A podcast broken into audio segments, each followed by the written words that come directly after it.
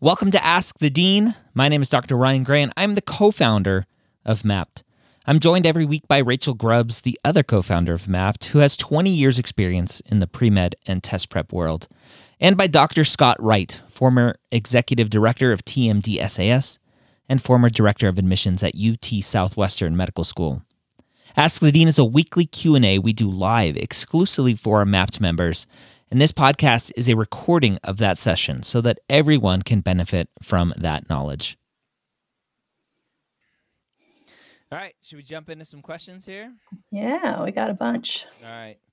So, first question up is when writing about research in activity descriptions, would it be too, quote, negative to write about how the experience made me realize that I don't want to do research as a career because I didn't find the day to day enjoyable? Also, would it be appropriate to give a description of the overall project and my part in it, or is that too resume esque for an activity description? Scott, what do you think about that? Well, um, I think that um, in terms of the negative part, where where the questioner wants to know, you know, is it too negative to write about the experiences that they didn't like about it. And I don't I don't think you don't want to go on and on about how much you hated it. Um, but I think you know saying in a in an appropriate way, I didn't really connect with the work and uh, the day to day of it uh, is fine. Um, I think that's the so what part. Um, and in, in terms of the second question, would it be appropriate to give a description of the overall project and my part in it? You know, I don't think you want to go on and on, but a, a, a, a short description of the of the project and your part in it is fine. But that's the what part. You want to go on. You got to quickly move on to the so what. Why was this beneficial to you? Why did this help lead you along the path that you're on? Um, that's the key to um, activity descriptions as mm-hmm. with anything else but uh, so that's that's kind of how i approach it probably. Yeah. It's it's interesting. For for me a lot of students will use the research experience specifically as the as an uh, an area to discuss i knew i didn't want to do research. It led me to want to be a physician or, or, mm-hmm. do clinical medicine um, I, I, think there's always this fear that if you talk about research and, and you have a good amount of research, that the question is going to come up. Well, why don't you just do research? Mm-hmm. So students feel this like need to go. I knew that I didn't want to do research, which is that negative side that I typically don't right. recommend. And so, but but then I, I always take it to the extreme of like, well, why don't you say that you knew you you didn't want to work at McDonald's your whole life? Why didn't you say that you didn't want to be an EMT your whole life? Right? It, right. Could potentially make that same argument for every uh, extracurricular activity that you did, and and throw in the well, why did it make you want to be a physician, or why did you know you didn't want to do this the rest of your life? So, mm-hmm. in my mind, it's wasted space um, because it's just really not necessary. You're obviously applying to medical school. You're you're obviously saying you want to be a physician. Lay that out in your personal statement, and then tell me about the research and the the, the so what. Mm. Yeah, I, I can see that. I can see that. All right. Um, next question here. Can you please advise on how to get mentorship as a non traditional student? Ooh. Hmm. Some mentorship. As a non trad. Yeah, that's tough. Non trads are typically away from. Uh, from institutions, from uh, advisors, from right uh, research, from all that kind of stuff, because they're not typically involved in, in, in, school and in an institution. Well, I, I, think one of the ways is is you have to ask people. They're not just going to show up and say, "Hey, can I mentor you?"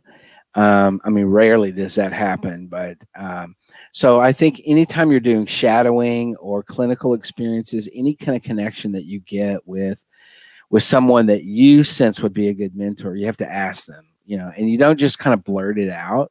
You, I, what I would say is, you take them to, you know, can I take you for a cup of coffee? Can we?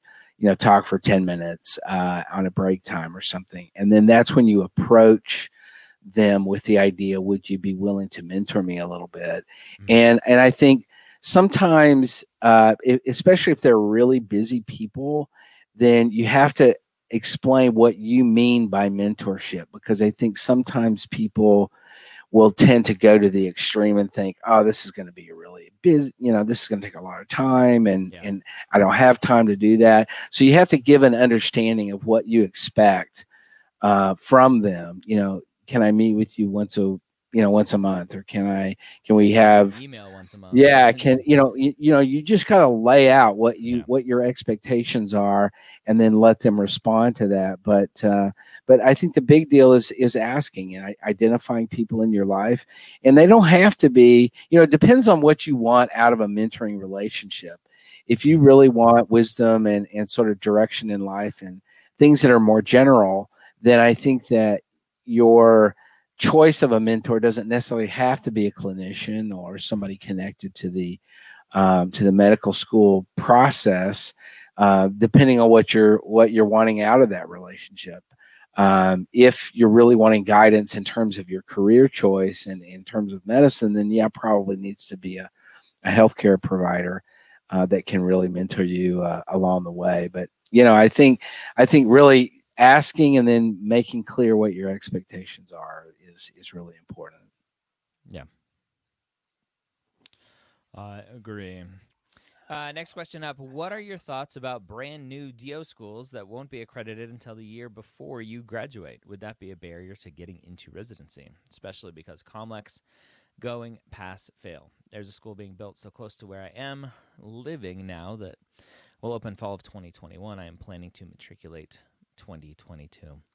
This is always a, a very common yeah. question for, for yeah. students when there's a new school opening new school. up who don't really understand the accreditation process.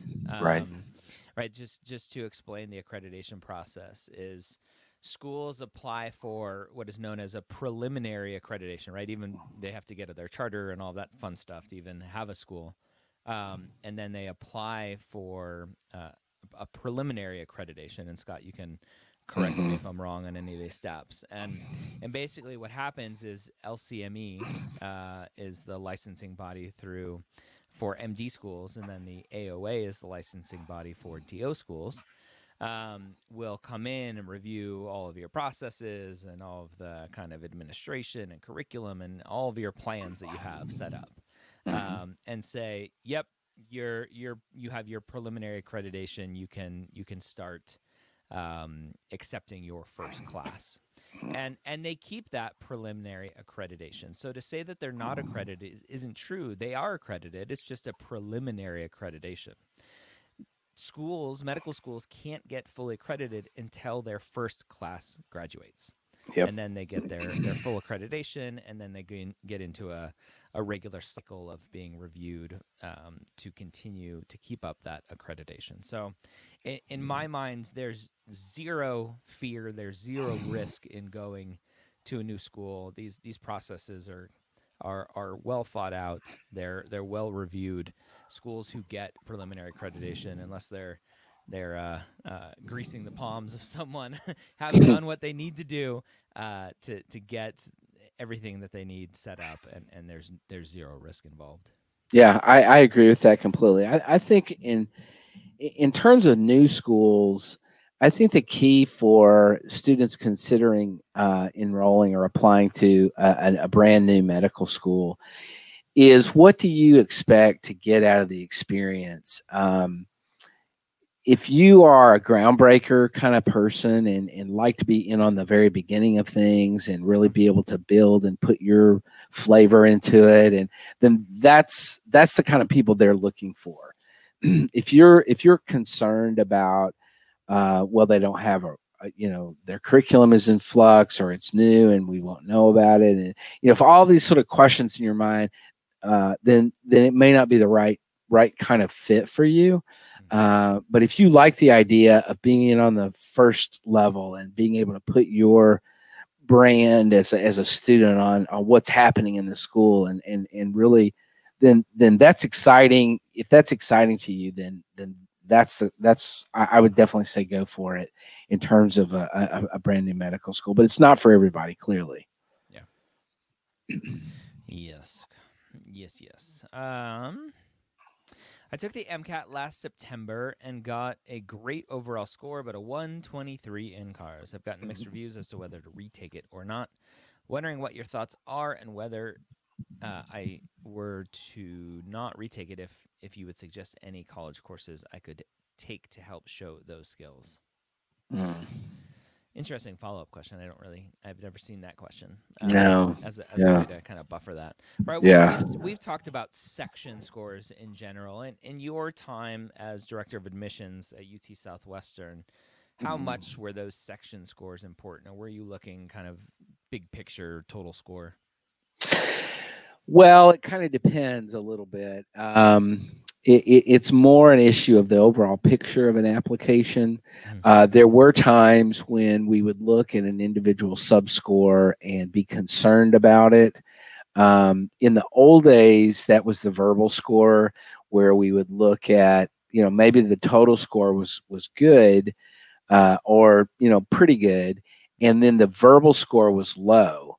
Uh, so that was a, always a concern uh, to to medical to, to our medical school at least. And when I'm saying low, I mean like really low. And um, so I, I think that schools do look at the sub scores to see, you know, are there any hints of difficulties? Um, I think probably CARS, you know, arguably CARS is the section of the of the um, the the sub score of the of the applic of the um, MCAT that I think that more times than not students don't do as well on and and and uh, Rachel can can chime in on this too. Uh, CARS is a really you know sort of difficult section for some people, particularly if they're science majors and and they don't concentrate on studying for CARS as much, which sometimes I think is is a big problem. So, uh, but I, I think in terms of this particular student's question, um, you know, they didn't indicate what the what the overall score was. They said a great overall score, but I don't really know what that means. Um, so I, it's a little bit difficult to answer the question outside of the whole context of everything. You know, uh, what's your GPA? What's where? You know, what's all the other details? Then we can kind of go toward well, you may want to, you know, retake the the MCAT or not, but just sort of telling us what CARS is without telling us anything else, I, I'm don't feel capable of really answering the question. And and to the to the other part of it, I don't know that, you know, if you got a low score in let's say the the bio biochem section, or and then you got you got a low low score there. It's not a point. Well, I'll just take another biochem class, and that'll show them that I know biochem. Mhm. That it doesn't work that way, really. So Yeah. Anyway, that's my opinion. Yeah. Um, let's see. I want to get involved with research, but I do not have any research experience. What steps can I take in order to get involved with research despite not having any experience? It's it's the what came first dilemma, right? Is Mhm. I, I don't have any experience to get the job, but the job requires experience. What the heck do I do to get Right. the job? Uh, Right. And so, um, this is this is the the nice thing about typically being on a college campus is a lot of these uh, research labs know that they're getting inexperienced people Mhm. uh, for for cheap labor. So Yeah. um, it's just going around and asking and, and keeping your, your eyes open and ears open to what opportunities are out there. Yeah, I agree. That's the first step. Is as a as a student at a university or a college, you know, you you ask professors, "Hey, can I come work in your lab?" or "Can I take a class that gets me some research experience and then work in your lab?" Or you know, you have to ask. You have to ask the question. Yeah. that's how it happens. It's how it happens. Nothing will happen if you don't Mm-mm. ask. Mm-mm. Um, so here's our, our first one to throw up on the screen here. Is it a bad idea to talk about what you read or saw in books or documentaries regarding medicine that impacted you in a personal statement? Do I only need to talk about, quote, real life experience? Hmm. so I knew after watching Meredith Grey hook up with McDreamy on Anatomy that I was destined to be a physician. no, no. I don't think I don't really think that's what uh, the questioner was talking about. Oh, But okay. yeah. Um. So you know, I, think that this is a a thing that you have to be a little bit careful about. Um, but it depends a little bit to me on what is in your application as other you know if you have a lot of uh, experience if you have a lot of uh, clinical hours and stuff like that then mentioning that you read this in some book or that you saw this on a documentary or whatever can and that is a jumping off point to everything that you've done then i don't see that as a problem and, and i think it can be done effectively but if if you're limited in terms of clinical context and stuff and you make this point which really highlights that you don't have much clinical experience then that would be a bad thing Yeah. Yeah. I agree. I, I think, and it's it's a very common uh, question that comes up with students when talking about shadowing in a personal statement. I, I think my, my personal take is that shadowing is one of the weaker experiences to talk about in a personal statement because it's a very passive experience Mhm. and your what typically happens is the way that you're writing about the experience is I saw Dr. Smith do this and I saw Nurse Jackie do this and I saw this and I saw that. I'm like, what's the difference between you saying that and you talking about the TV show that you watched? And, and, and, and so it's it's a less impactful so what from that. Um, and so it's it's just a, a, a weaker argument typically that can be formed, especially as you mentioned, right? You're using it as a cover for the lack of experience. right right Oh, um, is it possible to graduate in the summer semester and matriculate the following fall? I would be studying abroad in the spring, so my graduation would be pushed to summer. So are they saying summer? Let's let's use real dates here. Summer of 2022 to start in fall of 2022. I, that's the way i read the question and that's not possible i mean Yeah, because medical schools don't start in the fall they start in the summer. Yeah, um, mo- most medical schools start in june or july. You know the the you know some of the ones that wait a little bit longer maybe early august but yeah, you know, a lot of them these days are starting in in They're july or even june. Yeah. and so depending on the medical school but i don't think you need to go into this whole process thinking that's a okay timeline. That- that's not an okay timeline. I think you would apply for the if you're graduating in the at the end of the summer then you would apply to to enter the next summer that that Yeah. that would be the appropriate um, process for that Well, here's the interesting thing, right? Is that for the most part, you don't technically need a degree, correct right, to to matriculate to medical school. So if the student's not taking any classes, they're they're just they're right quote then that's a whole different thing yeah yeah yeah yeah Is is the spring. So that that there's a difference. Are you taking classes still? Or are you just waiting to walk? Those, those are two Right. different things. And and if it's the latter, if you're just waiting to walk, you're waiting to get that paper, you'll you'll probably be fine. Um, because you don't again, you don't technically need that graduation. That's that's usually not a stipulation of matriculation. Is do you did you get your diploma? They, Or, oh, well, I will add to that, however, if you say in your application that you're getting a degree and you Mhm. don't get a degree, they can pull you out of that class for that. Yep. You do what you say you're going to do. yes. Be so be open and say, and if, if, the timeline changes, if the classes that you said in the application are going to change or whatever, you got to let the medical schools know that, Yep. hey, something's changed. This is the new thing. And, you know, just so you're aware, because yeah, I've seen students get yanked, but, or be put on a deferral, a, a- a forced deferral for a year uh, for not following through on, uh, on something. So, Yeah. yeah. A student asks, for a hobby I've done since elementary school, should I guesstimate the hours from that starting point or only what I've done since the start of college? Mhm. All right, so this kind of goes back, I'll, I'll expand a little bit. This goes back to the general rule of thumb for the application for the experiences section that you should only excuse me, only include hours post graduation, high school graduation. Yeah. And so, for a student who has done something for a long time and then continued that into college, it's generally considered okay to just go ahead and put the whole time frame in there. So, estimate total hours from the very beginning or just college? What do you think, Scott? You know, I would just say do it since since it graduated from high school. I mean, that's that's everything else in the you know, if anything, you need to be consistent throughout the application with what you're saying. And so, you know, you don't want to confuse the reader or the admissions committee by everything being since high school except for this one thing. And then this one thing is a gajillion hours, and they're like, "Holy cow!" You know, they may not read yeah, they may not read close enough to really understand. Oh, this one is back to when you Yep. were three years old or whatever.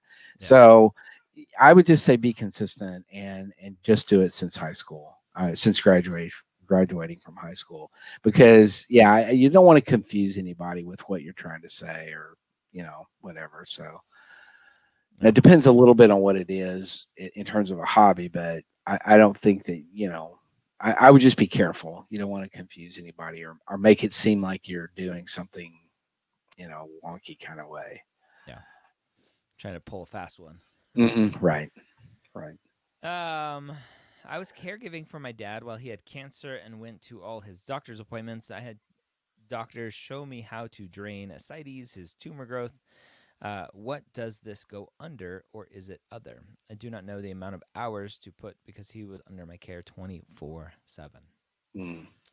So being a being a care provider, right? Um, Yeah. is is something the AAMC has said you you should count that as clinical experience. Yep. I agree. I agree with that. I agree as well.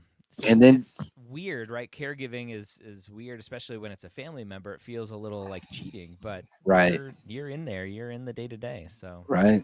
Right. Yeah. And in terms of hours, I think you just got to estimate what you think. I mean, I, I don't think you count on it 24 seven in terms of counting it 24 seven because you're not, you know, 24 hours a day, you're not doing actual care. You know, while you're responsible for them 24 seven, you're not caring for them 24 seven. Yeah. And so I think you just got to estimate and, Yeah. and I would I would consider that like a, a full time job, like eight yeah, hours a day. yeah, eh, yeah, It's a very exactly. common question that comes up. I, I get a Mhm. lot with military members. Is Right. technically I'm a military person 24 seven. Do I count Right. every every day as 24 seven? I'm like, no, you don't do that. Right? You're you're you're technically not working when you're sleeping and, and on vacation and all this other stuff. So you just estimate it. Right.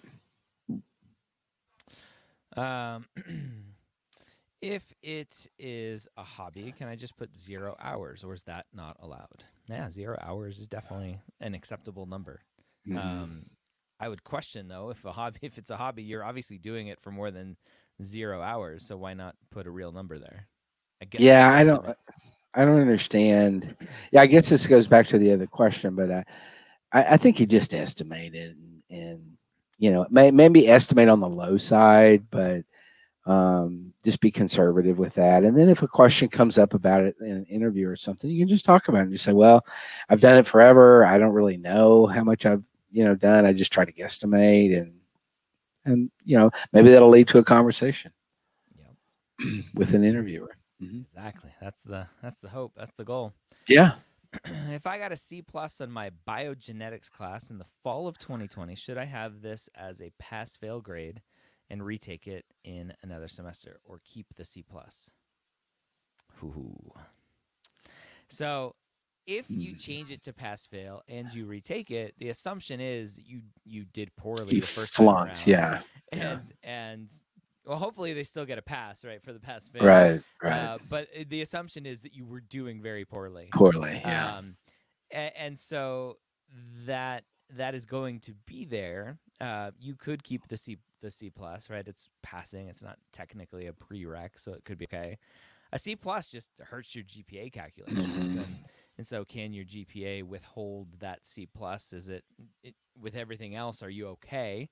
Um, and it's going to be a little bit of a, a a painful dip, or is it just going to be continuing poor grades and you need to yeah.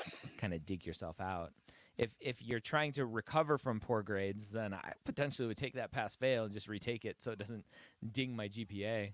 hmm Yeah, I, I, there's several things that come up when I read this question. One is, I think here's a time for reflection. Why did you make a C plus in biogenetics? What was going on? Was it just the transition to online, or you know exactly what was going on that that had you struggling in in biogenetics, and and what are you going to do in a retake to make make a difference uh, with that? I'm a little surprised uh, that an institution would allow you on the back end to switch it to a pass fail.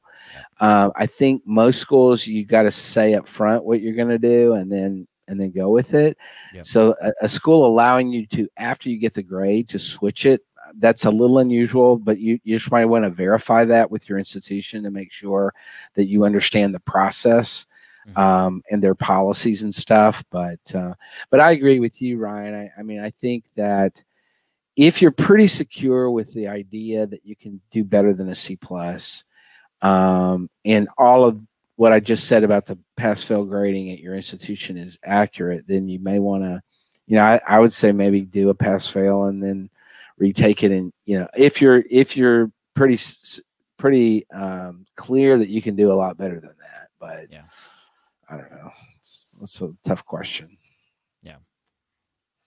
Kind of Um, also depends on other grades and what your GPA is right now. You know, if if if you got a three point, you know, if if your G, if your science GPA GPA is is a three point two, then yeah, you may want to you know do that. If it's a three point seven and this was clearly an anomaly, then and you can just chalk it up to COVID, then I don't know. Yeah. Hmm. Yep, yep. All right. Uh, would it be okay if I get a different master as computer science instead of hard science? Master of computer science. I know it's not to think of Plan B, but I can't help. Uh, okay, so the the student's asking. Uh, Yeah. Can they get a computer science master's instead of a hard science? Uh, and it's it's more of a safety net, right? Right. Um, right. it depends on why you're doing the masters to begin with, right? If you're doing a masters because you need to show academic capability, a computer science degree likely isn't going to show that. Yeah, computer right. science are it's it's not easy, but uh, it's not science. It's not. mhm, All right. Right. Uh, so I, I think if the student is already questioning whether or not they should be doing computer science versus medical school, then there are some bigger discussions that need to be had with this student. I agree. Yeah, completely. It's uh it would not be acceptable if you're doing it for a post back kind of kind of reason to as a GPA booster or whatever. Um I, I think that would not get you where you want to go. And uh, but you know, I understand the idea of plan B and, and needing to have some, you know, some ideas of what might happen afterwards if you don't get into medical school. But yeah, in terms of the goal of medical school, the the master in computer science is not gonna not gonna help Yeah, Unfortunately. unless you want to go into like bioinformatics or something. Yeah, informatics is a is a huge new kind of field in Yeah. medicine. It's a, it's a whole medical subspecialty. Oh yeah, yeah, and that that might be an uh, you know if if you're interested in computer science, Yeah. uh, then that might be a direction to go.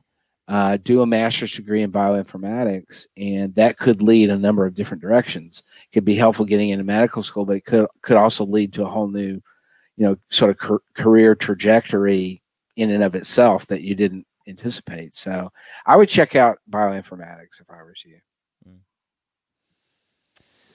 Uh, time to predict.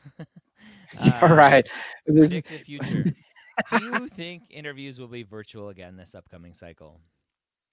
Uh, my prediction is yes. I, I think I think there potentially will be more schools. There there were a couple bonehead schools this year that did in person interviews, um, and I completely disapprove of that.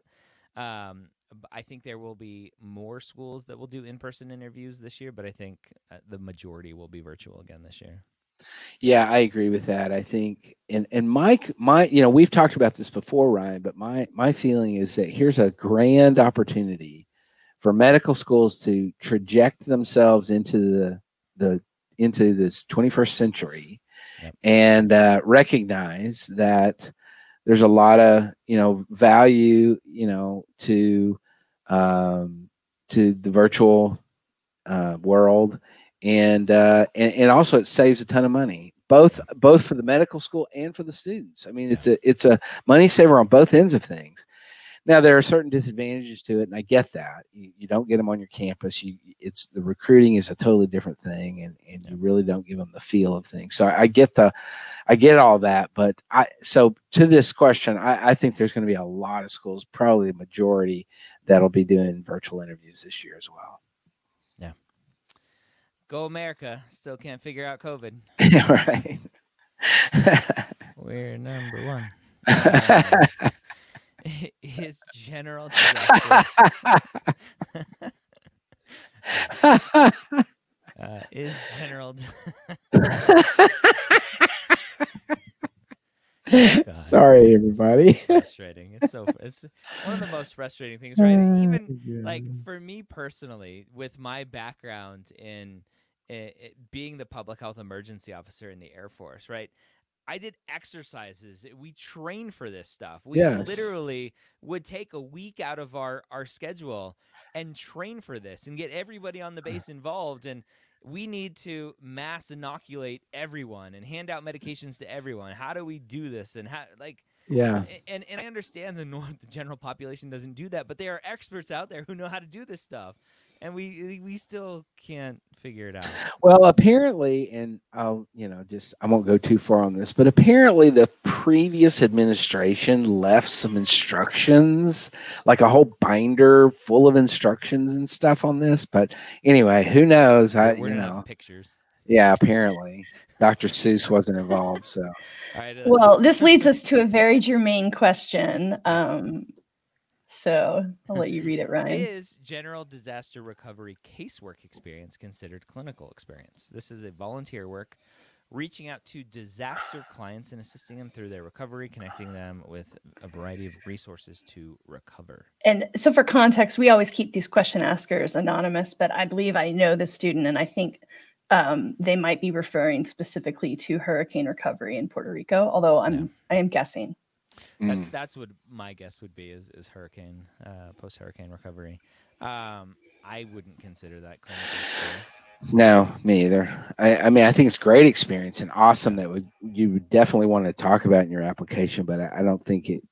I, yeah, I don't see it as clinical experience. Yeah, yeah, and it, yeah, as as you said, Scott, it's not to diminish that experience and and diminish uh, what role it plays in in showing who you are as a person, especially if you can Right. talk about it appropriately. Right. Uh, there are a lot of great intangibles that come from that sort of experience, and, and tangible things on on how to deal empathetically with people who are going through horrific times. Right? It's it's one of those few things that rivals someone going through um, a health crisis is a, a disaster where you Mhm. lose your house and, and everything, uh, your whole sense of being, and, and where do you go from there? It's it's it's one of the few things that that rivals um, poor health and and a bad diagnosis of something. So lots of good skills that can come from it to help you later on as a physician, Right. not clinical experience. Right. And, and to expand on that, you don't need, and, and this is my point of view, you don't need to go, well, as a general disaster rec- recovery caseworker, uh, this prepared me to be a physician because of XYZ, right? You don't need to tie everything you do Right, to why you think it's going to help you as a physician. Right. Oh, yeah. I am doing a healthcare related internship in the summer. Should I put it on my application or wait for secondaries or updates? So, TMDSAS, right? We'll we'll do TMDSAS first because they're Mhm. different, right? hmm hmm Talk about that and how you can update. I think you can update activities. With Yeah, you can update um, TMDSAS. They'll ship it to the schools, you know, pretty pretty quickly. Uh, I mean, within a day or two. Mhm. Uh, so you you can definitely update uh, stuff like that, and they'll send it on to the medical schools. AMCAS and AACOMAS a little bit different than that. Um, I would say uh, I wouldn't put it on your application as if you. I mean, I would put it on your application, but make it make it clear that this was this that you. Well, okay. Let me just say this. It depends on when you submit your application. Correct. So if you start, you know, if you're submitting, and this may be a cause for wanting to delay your submission by maybe a couple of weeks, Yeah. not a whole long time, but until you after you start the internship so that you can get it on the application as a current thing. Yep.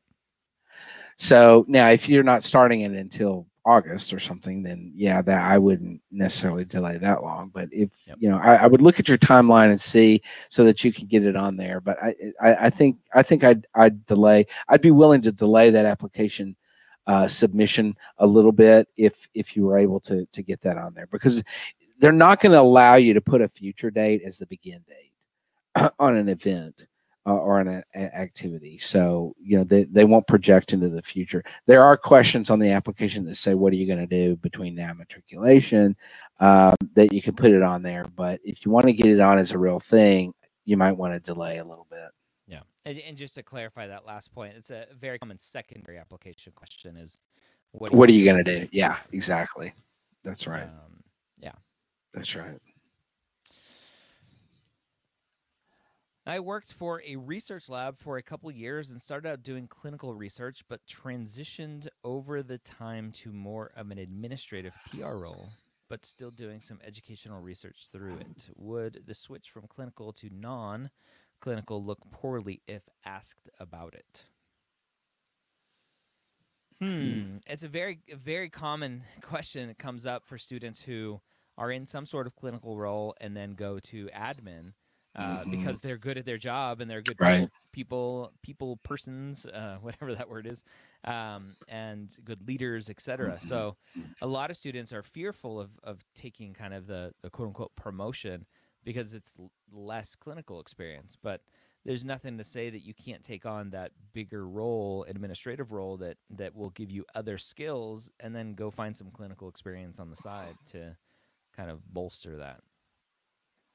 Yeah, and I also think that you know a good way to keep in touch, even at the same place, is is negotiate with the with the management and say, "I'm willing to take on this administrative role, um, But as long as yeah, as long as I'm able to do X, Y, and Z, or you know, as i can I continue to do my uh, research role for a day a week, or for you know, can I continue to have this contact with this person, or you know, negotiate with them, and Yeah. you know, depending on what kind of um, you know, if they really want you to step into this administrative role, then and you're good at it, then then use that uh, to your advantage and and negotiate with them about how you can stay in contact with the with the uh, research and and with the uh, clinical stuff and whatever. Yep. Agreed. All right. How consistent does my clinical experience have to be? I started earning clinical experience full time in December of 2020 and will be applying in 2022 for the 2023 class. I'm trying to juggle full time in the hospital with post bac classes while still working my valet job in downtown Las Vegas. Thank you. Oh, I want to. I want that job. Probably lots of nice cars to park. Yeah, right. Yeah. Yeah, this is something I talk about a lot is is some consistency instead of Mhm. going, okay, I have a full-time job. Uh, I got 6 months in, that's a 1000 hours, I'm good to go. I don't need anything else. Let me go focus on Mhm. everything else. Um, what are what are your thoughts on this? Yeah, I'd rather see. So let me see. It's a full time clinical experience, full time. I'd rather see you do part time clinical experience for the for the all the time, Yep. if that's possible. Uh, then do full time for a you know X number of months and then move on. Uh, I, I agree with you, Ryan, com- completely that consistency is really important and uh, and showing that you know this is because if you do it the way you're talking about, it's it it it smacks of checkbox. Okay, check that box now. I'm out of there. I'm on to something else. Yeah. And you don't want to give that sort of checkbox kind of mentality any kind of validity in your application. So. Yep. Because my expectation is, um, that the reason you're working the valet job in Las Vegas is it, it pays well, which a lot of valet jobs do, Mhm. particularly in a, in a in a city like that and in downtown and all that. My guess is that you get really good tips and and that you know you don't want to do without that because it's what's paying the bills. But um, yeah, I think juggling stuff you need to really you know work on. Um, you know your timeline as well as what you know commitment to what you're doing and stuff like that and see if maybe you could do part-time at both of them instead of full-time in you know one or the other I, I don't know i don't know if that's possible but you can you know check it out Yeah, the the other thing is that the student is doing a post bac. Are they doing it because they're trying to improve their grades? And if they are, then having full time clinical, part time valet job, Right. taking classes, then the question is, are those grades going to start slipping? And so making sure you're setting yourself up for success and, and not coming out of the, the starting Yeah. too fast.